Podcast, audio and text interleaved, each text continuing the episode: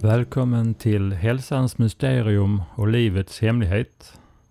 Jag heter Lars Nilsson och nu är det dags för avsnitt 30 som jag har döpt till Medvetandet, Guds sinne. Det sägs att livet är en gåva. Att man ska vara rädd om livet och det levande. Det är en sak att överleva men att leva, det är något annat. Om det finns ett syfte med livet, vad skulle det vara? Att leva? Enligt några är det att skaffa barn. Men mer då? För mig räcker det inte med att skaffa barn och att överleva. Kan meningen med livet vara något så enkelt som att försöka ha roligt? Det finns nog en del som skulle behöva ta livet lite mindre allvarligt. Och några skulle behöva ta det lite allvarligare. Humor å andra sidan är bra. Det är ju i alla fall hälsosamt att skratta. Andra har sagt att man ska försöka efterlämna sig en bättre värld. Men nog är det väl också intressant att reflektera över frågor och hur liv skapas. Varför finns jag till? Detta är kanske meningen och att vi ska undersöka detta och försöka ta reda på vad vi är.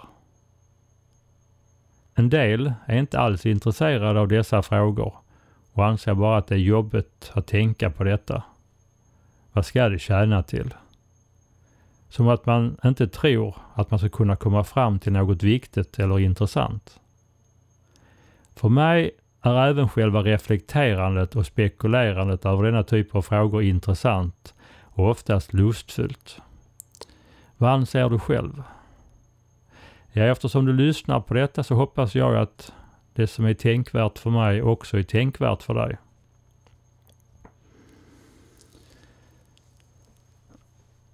Hur skapas liv? En klassisk förklaring är att universum skapades vid Big Bang. Då skapades våra grundämnen, materia. Därefter har det genom någon form av evolution och utveckling skapats mer och mer komplexa föreningar. Ur dessa mer och mer komplexa molekyler och föreningar har till slut skapats organismer, växter och djur. Men det finns många frågor. Som till exempel, hur kunde Big Bang överhuvudtaget ske? Hur kunde någonting skapas ur ingenting? Vad har skapat universum? Det känns ologiskt att universum har skapats ur ingenting. Vad finns det för drivkraft eller intelligens bakom utvecklingen eller evolutionen? Hur kan materia som växter och djur bli levande? Tänk på vad vi är uppbyggda av. Vi består av ett antal grundämnen som till exempel kol, syre, kväve, väte, kalcium med mera. Hur kan en samling atomer och molekyler bli levande och medvetna? Det är som att tro att om man bygger tillräckligt stort och komplext lego så blir allt levande. Jag köper inte detta. Tror du själv på att liv kan skapas av att grundämnena sätts ihop på ett speciellt sätt? Vad jag känner till så kan inte naturvetenskapen förklara hur detta skulle gå till. Dessutom, vem är det som bygger ihop legot?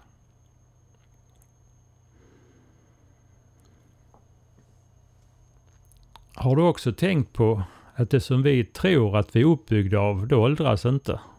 Men varför åldras vi? Det är samma syre och kolatomer nu som för 10 000 år sedan. Intressant tanke, eller hur? Varje år byts nästan alla atomer ut i våra kroppar. Vi byter därför kroppar med varandra hela tiden. Men upplevelsen av jag består genom hela livet. Var och en av oss kan ju själv uppleva att jag existerar. Upplevelsen av jag upplevs i och av det som kallas medvetandet. Då kommer naturligtvis frågan, hur skapas medvetandet? Detta kan inte heller naturvetenskapen svara på. Och det är nu det blir intressant. För tänk om det inte är som naturvetenskapen tror idag. Ur ett materialistiskt synsätt så skapades universum genom Big Bang. Därefter sker en utveckling till mer och mer komplex materia. Så först Big Bang, därefter människa och sist medvetande. Materialisterna och naturvetenskapens ståndpunkt är att medvetandet på något sätt som ej kan förklaras genereras av materian. Men vad finns det för alternativ? Tänk om det är tvärtom. Först medvetande och sist materia. Just medvetandet är bland det mest intressanta att reflektera över och samtidigt svårt. Jag uppmuntrar er att lyssna på Rupert Spiras fantastiska konversationer på Youtube. Skriv bara in Rupert Spira på Youtube och välj och vraka över intressanta rubriker. Eller gå in på hans hemsida. Jag hade egentligen tänkt att prata om döden i detta avsnitt. Men insåg att jag först ska reflektera och spekulera mer om medvetandet. Det blir kanske om döden i nästa avsnitt.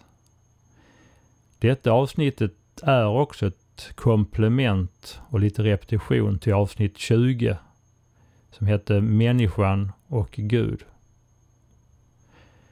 Men var nyfiken, öppen och ödmjuk. Fastna inte i detaljer utan försök se vart jag pekar och helheten. Se det som att det är intressant att bli påmind om att det finns fler än ett sätt att se på vår existens. Mer än på det sättet som vi har blivit uppfostrade i vår kultur. Så vad är medvetandet?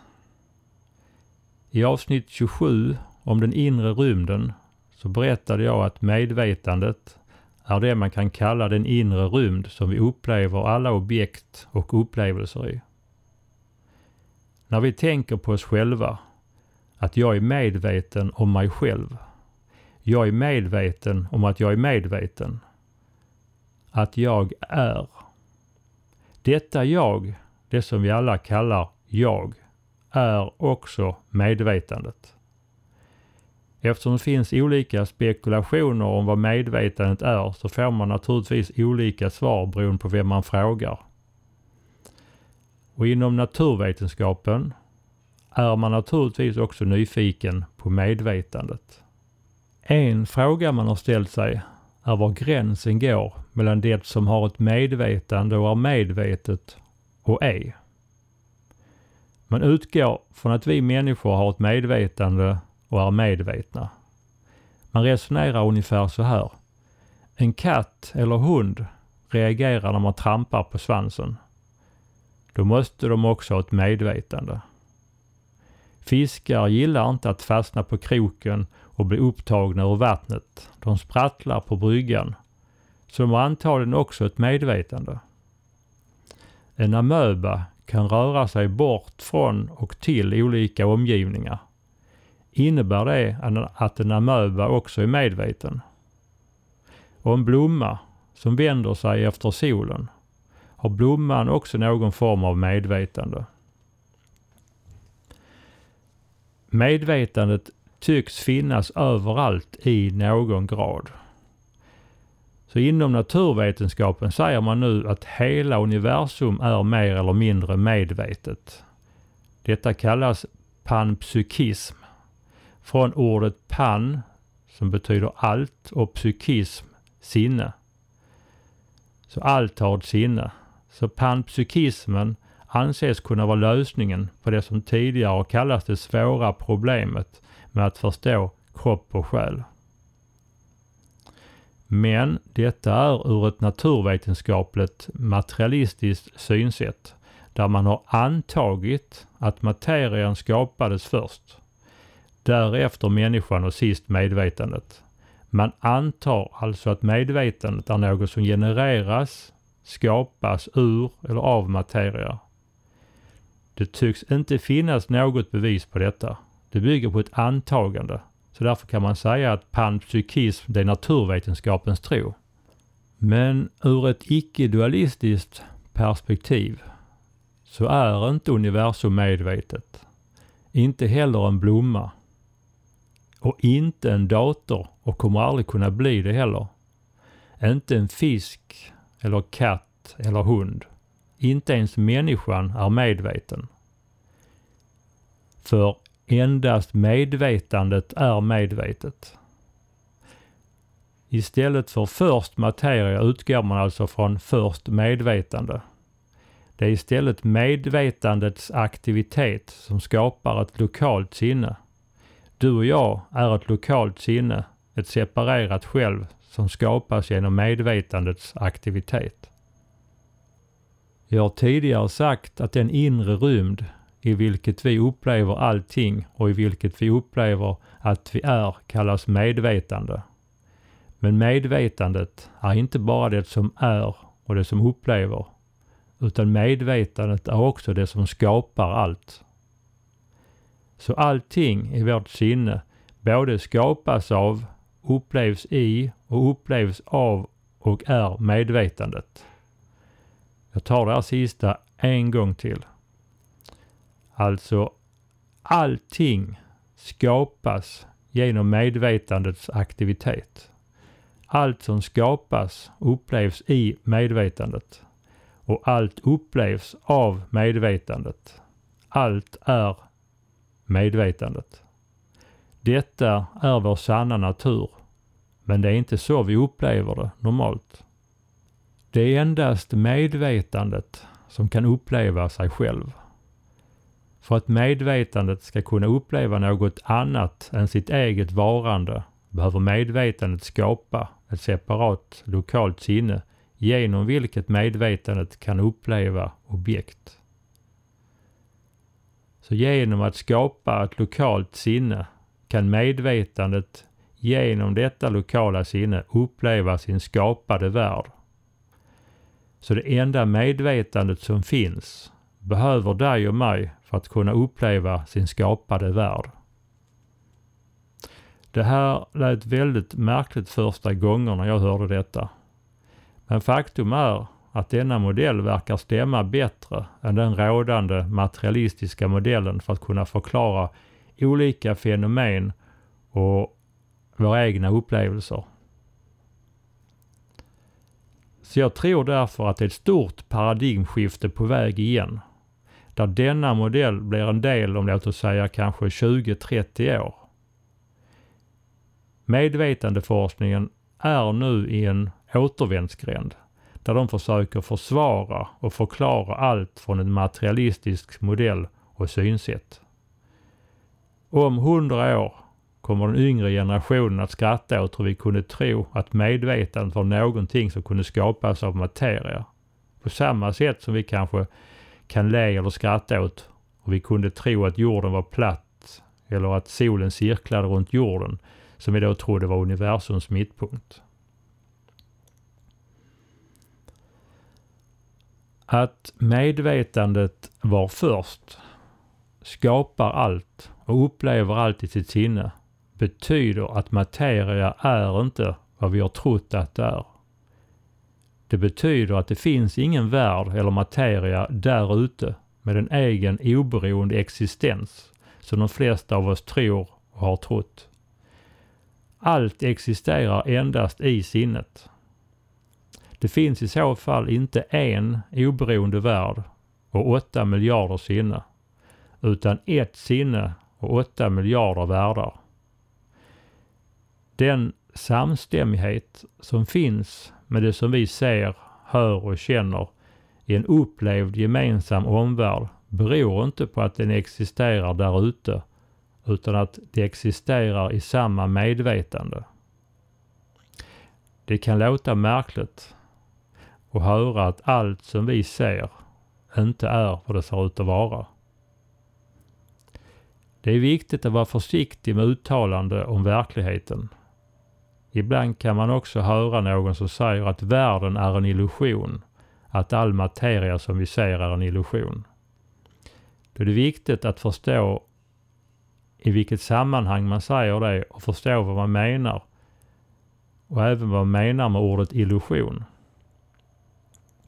En illusion betyder att det inte är som det ser ut att vara. En hägring i öknen är ett bra exempel på en illusion. Hägringen upplevs som verklig, men den finns inte där ute i verkligheten egentligen. Men den existerar i vår upplevelse och det är inte vad det ser ut att vara. Men det är inte vad det verkar vara. På samma sätt verkar det finnas en verklighet, en värld av materia där ute. Det upplevs så, men det är inte vad det verkar vara enligt icke-dualismen. För att kunna greppa detta är det viktigt med bra metaforer. En bra metafor eller berättelse har en stark beskrivande och förtydligande funktion. En sådan metafor är berättelsen om Mary och Jane. Rupert Spira berättar oftast denna berättelse för att förtydliga den här sinnevärlden. Jag har haft med berättelsen en gång tidigare i podcast avsnitt 20, men här kommer den igen. Mary och Jane. Föreställ dig en kvinna som heter Mary och att hon bor i Ystad. När hon en kväll går och lägger sig i sin säng somnar hon och drömmer. Mary drömmer att hon är i London. I sin dröm drömmer Mary att hon går på konsert, är i butiker och shoppar, går på goda restaurangbesök. För att i denna metafor hålla isär Mary som ligger i, i sin säng och sover i Ystad från Mary som är i London i sin dröm så kallas Mary i drömmen för Jane. Så Jane är alltså Mary i drömmen. Jane upplever att hon åker med de röda bussarna på sightseeing. Hon träffar en gammal vän som bor i London. Jane och den här vännen promenerar i en park och äter krispig och läcker fish and chips. När Mary vaknar inser hon att det bara var en dröm. Men den upplevdes så verklig. Vad kan man säga om denna berättelse? Som egentligen kunde varit vilken dröm som helst som du eller jag har drömt. Marys dröm varade under kanske en halv timme. Men Jane upplevde att hon var flera dagar i London. Allt som Jane upplevde upplevdes i Marys sinne, eller hur? För Marys sinne är det enda sinne som finns. Jane har inget eget sinne. Allt upplevs i Marys sinne. I drömmen verkar allting verkligt för Jane. Jane kan ju se en värld utanför sig själv, precis som du och jag kan. Jane åker buss, träffar sin väninna, äter mat, ser hela London. Men allt sker i Marys sinne när hon ligger och drömmer i sin säng i Ystad. Jane har egentligen ingen egen verklig existens. Men i drömmen upplever Jane att hon känner asfalten under sina fötter. Att hon kramar sin väninna. Hon tuggar och smakar på maten. Jane upplever en verklig materialistisk värld utanför henne i London. Men kom ihåg, både Jane och hela London existerar endast i Marys sinne. Det finns ingen verklig materia eller värld där ute.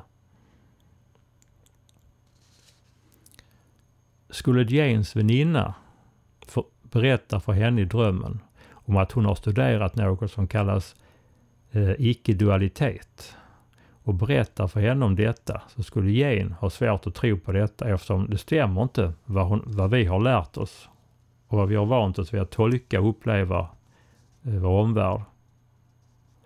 Jane skulle kanske säga till sin väninna något som Men jag ser ju dig framför mig. Jag talar ju med dig. Jag ser hela London. Det upplevs så verkligt. Om Jane blundar så ser hon ingenting. om hon håller för öronen hör hon ingenting. När Jane öppnar ögonen och tar bort händerna från öronen så ser hon och hör världen där ute igen. Jane drar ju slutsatsen, som alla andra, att det hon ser och hör måste finnas utanför henne och att hon upplever omvärlden genom sina sinnen in i sitt huvud. Jane kan också uppmärksamma sina tankar och känslor. Och Jane säger då, skulle du, jag och hela London endast vara en illusion? Jane upplever det hon upplever som verkligt. Men betänk att allt som Jane upplever av den yttre världen och sina tankar och känslor samt hela hon själv är något som upplevs i Marys sinne. Det finns inget annat. Ja, det känns så verkligt, vår omvärld. Vi kan ju se molnen, känna trädet och bordet och vår kropp och höra fåglarna kvittra. Hur kan det inte finnas på riktigt? Kom ihåg att upplevelsen är på riktigt. Precis som hägringen. Hägringen upplevs som verklig men det är inte vad det ser ut att vara. I drömmen upplevs också allt som verkligt. Det är först när vi vaknar som vi inser att det var en dröm. Men allt som upplevs i drömmen upplevdes av Marys sinne. Marys sinne är det enda som finns. Tänk om det är så att alla människor motsvarar Jane i en dröm. Allt som du känner, smakar, ser och upplever sker i Marys sinne. För att det är det enda sinne som finns. Du och jag är inte Mary, utan snarare Jane. Då kommer den intressanta frågan. Om alla vi människor motsvaras av Jane, vem är egentligen Mary? Inom icke-dualitet anses det vara medvetandet. Det enda medvetandet som finns. Vår essens, vårt sanna jag. Om man vill se det ur ett andet perspektiv så är det enda sinne som finns Guds sinne. Rupert Spira och Eckart Tolle undviker i sina böcker medvetet att prata så mycket om Gud. Ordet Gud har så många olika innebörder och kopplingar. Men de säger att medvetandet är samma som Gud. Men att de undviker att prata om det oftast eftersom ordet är så laddat.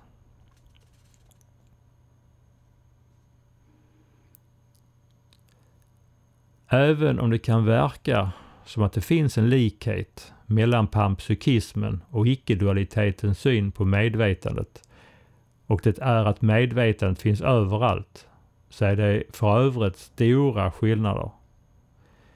Medan panpsykismen anser att medvetandet skapas av materia så anser icke-dualiteten att medvetandet är allt som finns och att all materia skapas genom dess aktivitet. Jag vet att detta är svårt att greppa till en början. Men om vi tänker efter så är det ju så här med nya synsätt. Vi tror på de gamla som vi är vana vid och ser inte det nya. Detta är inte något nytt för en del, men för de flesta i vår kultur. Vi fungerar så att vi tror på det vi är lärda och vana att tro på. Det är till exempel lätt att föreställa sig att man från början trodde att jorden var platt. Det verkar inte logiskt utan kunskap att tro på att jorden är rund. Det är också mer logiskt att utan kunskap tro att solen går runt jorden än tvärtom. Det är så vi upplever det. Det är lättare att tro på sådant som vi själva kan se. Ett annat intressant exempel från medicinens historia var när man började fundera över varför dödligheten var mycket större på en av de två avdelningarna på ett sjukhus i England. På avdelningen där läkarna förlöste var dödligheten mycket högre än den andra avdelningen där sjuksköterskorna förlöste. Man arbetade på samma sätt och den enda skillnad man kom fram till det var att läkarna var inne och obducerade lik mellan sina förlossningar. Då var det en av de yngre läkarna som föreslog att det kunde vara något från de döda kropparna som smittade. Man föreslog att läkarna skulle tvätta händerna när de gick från obduktion till förlossning. Till en början blev den här yngre läkaren hånad och utskrattad. Vad skulle det kunna vara som var osynligt? Men till slut testade de och dödssiffrorna sjönk till sjuk sjuksköterskornas nivåer. Ungefär samtidigt som detta upptäcktes bakterier. Så det är svårt att tro på något nytt som låter märkligt och som inte kan förklaras. Men teorierna om icke-dualitet stämmer faktiskt bättre med vad vi upplever. Om vi till exempel skulle ha ett personligt medvetande så skulle det finnas någon form av gräns. Men ingen har upplevt att det finns en gräns i vårt upplevande eller någonting utanför medvetandet. Vår egen upplevelse, om vi undersöker det närmare själva, är att allting upplevs i medvetandet och av medvetandet. Om vi tänker efter är det därför märkligt att vi tror på att det som vi upplever att vi är skulle först skapas av någonting annat. Hänger ni med? Att något annat än jag skulle skapas först. Att en materiaklump skulle först bildas och sedan skulle denna samling celler bli medveten om att den finns. Vem är det i så fall som skapar kroppen innan vi finns till?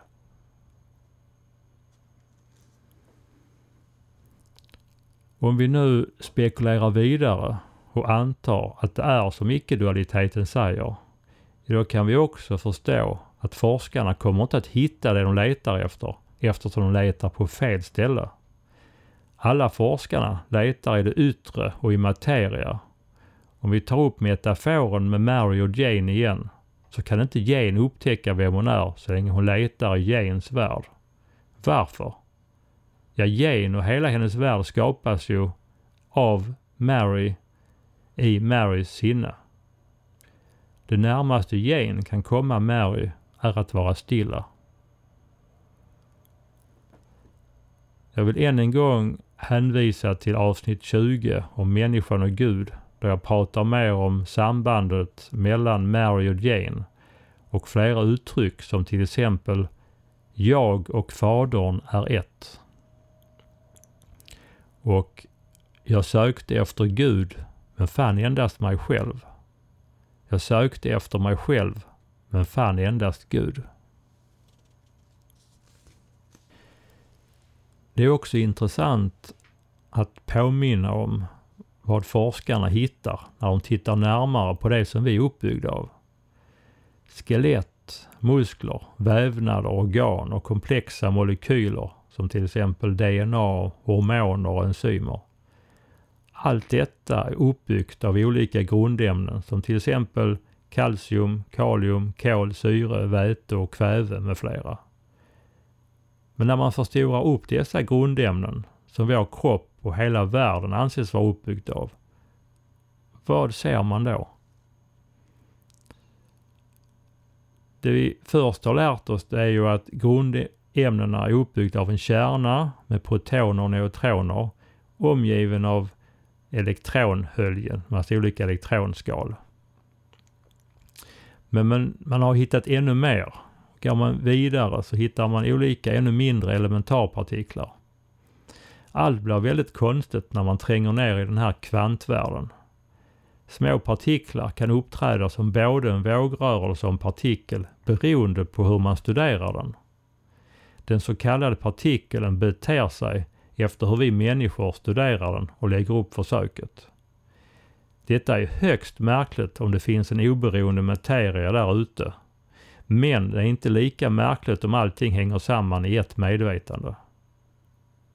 Det verkar alltså som att universum och vi själva inte är uppbyggda av den materia vi har trott utan snarare någon form av formgivande fält vilket också får oss närmare en icke-dualitetsmodell än en materialistisk modell. Kan det vara så att dessa formgivande fält är någon form av spår av medvetandets aktiviteter? Men vad spelar det egentligen för roll om det är medvetandet som skapar materia eller om det är materia som skapar medvetandet? Ja, det spelar en stor roll både för forskningen och religionen. Och det spelar också en stor roll för hur vi som människor eh, förklarar och söker förstå begrepp som livet, döden, sömn och vad Gud är. Vår förståelse om vem vi egentligen är spelar stor roll för hur vi lever och är. Om vi förstår att allting hänger ihop så förstår vi också att det vi gör mot andra och naturen gör vi mot oss själva. Samtidigt så fortsätter ändå det vardagliga livet. En bagare, en expedit, en snickare och frisör fortsätter att göra sitt jobb, fortsätter att gå till jobbet oavsett om jorden är rund eller platt och oavsett om medvetandet skapas av materia eller inte. Att vara upplyst innebär endast att man kommer till insikt om vår sanna natur. Konstigare än så är det inte. Det är inget magiskt eller extraordinärt. Jag har märkt att det finns en föreställning om att upplysning är något alldeles magiskt. Det är snarare något av det mest naturliga. Att uppleva sig själv. En upplyst person upplever samma som du och jag. Men personen i fråga vet vad hen egentligen är. Vi kan alla bli upplysta. Buddha, Jesus, Mohammed, Krishna eller vilken mästare som helst skulle se, höra och känna samma som vi, men göra en annan tolkning. Nästa steg efter upplysning är att praktisera och visa det i handling. En upplyst person kan därför förväntas vara snäll och utan lidande. Jag avslutar detta avsnittet med en berättelse om en guvernör som hade hört talas om en upplyst mästare och en vis man i sitt land. Han beslöt sig för att söka upp mannen för att få några goda råd. När han var i området som den kloke mannen skulle bo i så såg de en gammal man som högg ved och bar in vatten. De frågade mannen om han visste var den kloke mannen bodde. Jo, det kan ju vara jag, svarade mannen. Du, utbrast guvernören. Du hugger ju ved och bär vatten. Ja, svarade den gamle mannen. Innan jag blev upplyst högg jag ved och bar in vatten. Efter att jag blev upplyst och förstod vad jag egentligen är och min sanna natur så har jag fortsatt hugga ved och bära in vatten. Om du vill stödja mina podcasts så går det bra att även till detta avsnittet beställa manuset som är på sju sidor för 100 kronor. Du kan läsa mer om detta på min hemsida som är amixe.se under avsnitt 30.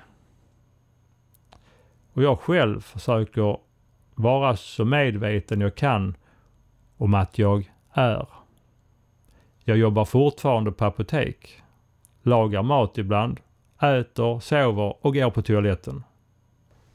Jag vill också passa på att tacka för att du delar med dig av den här podden eh, till andra du känner så att de också kan få ta del av och kunna lyssna till de här reflektionerna och alternativa synsätten hur man kan se på sig själv eh, och världen.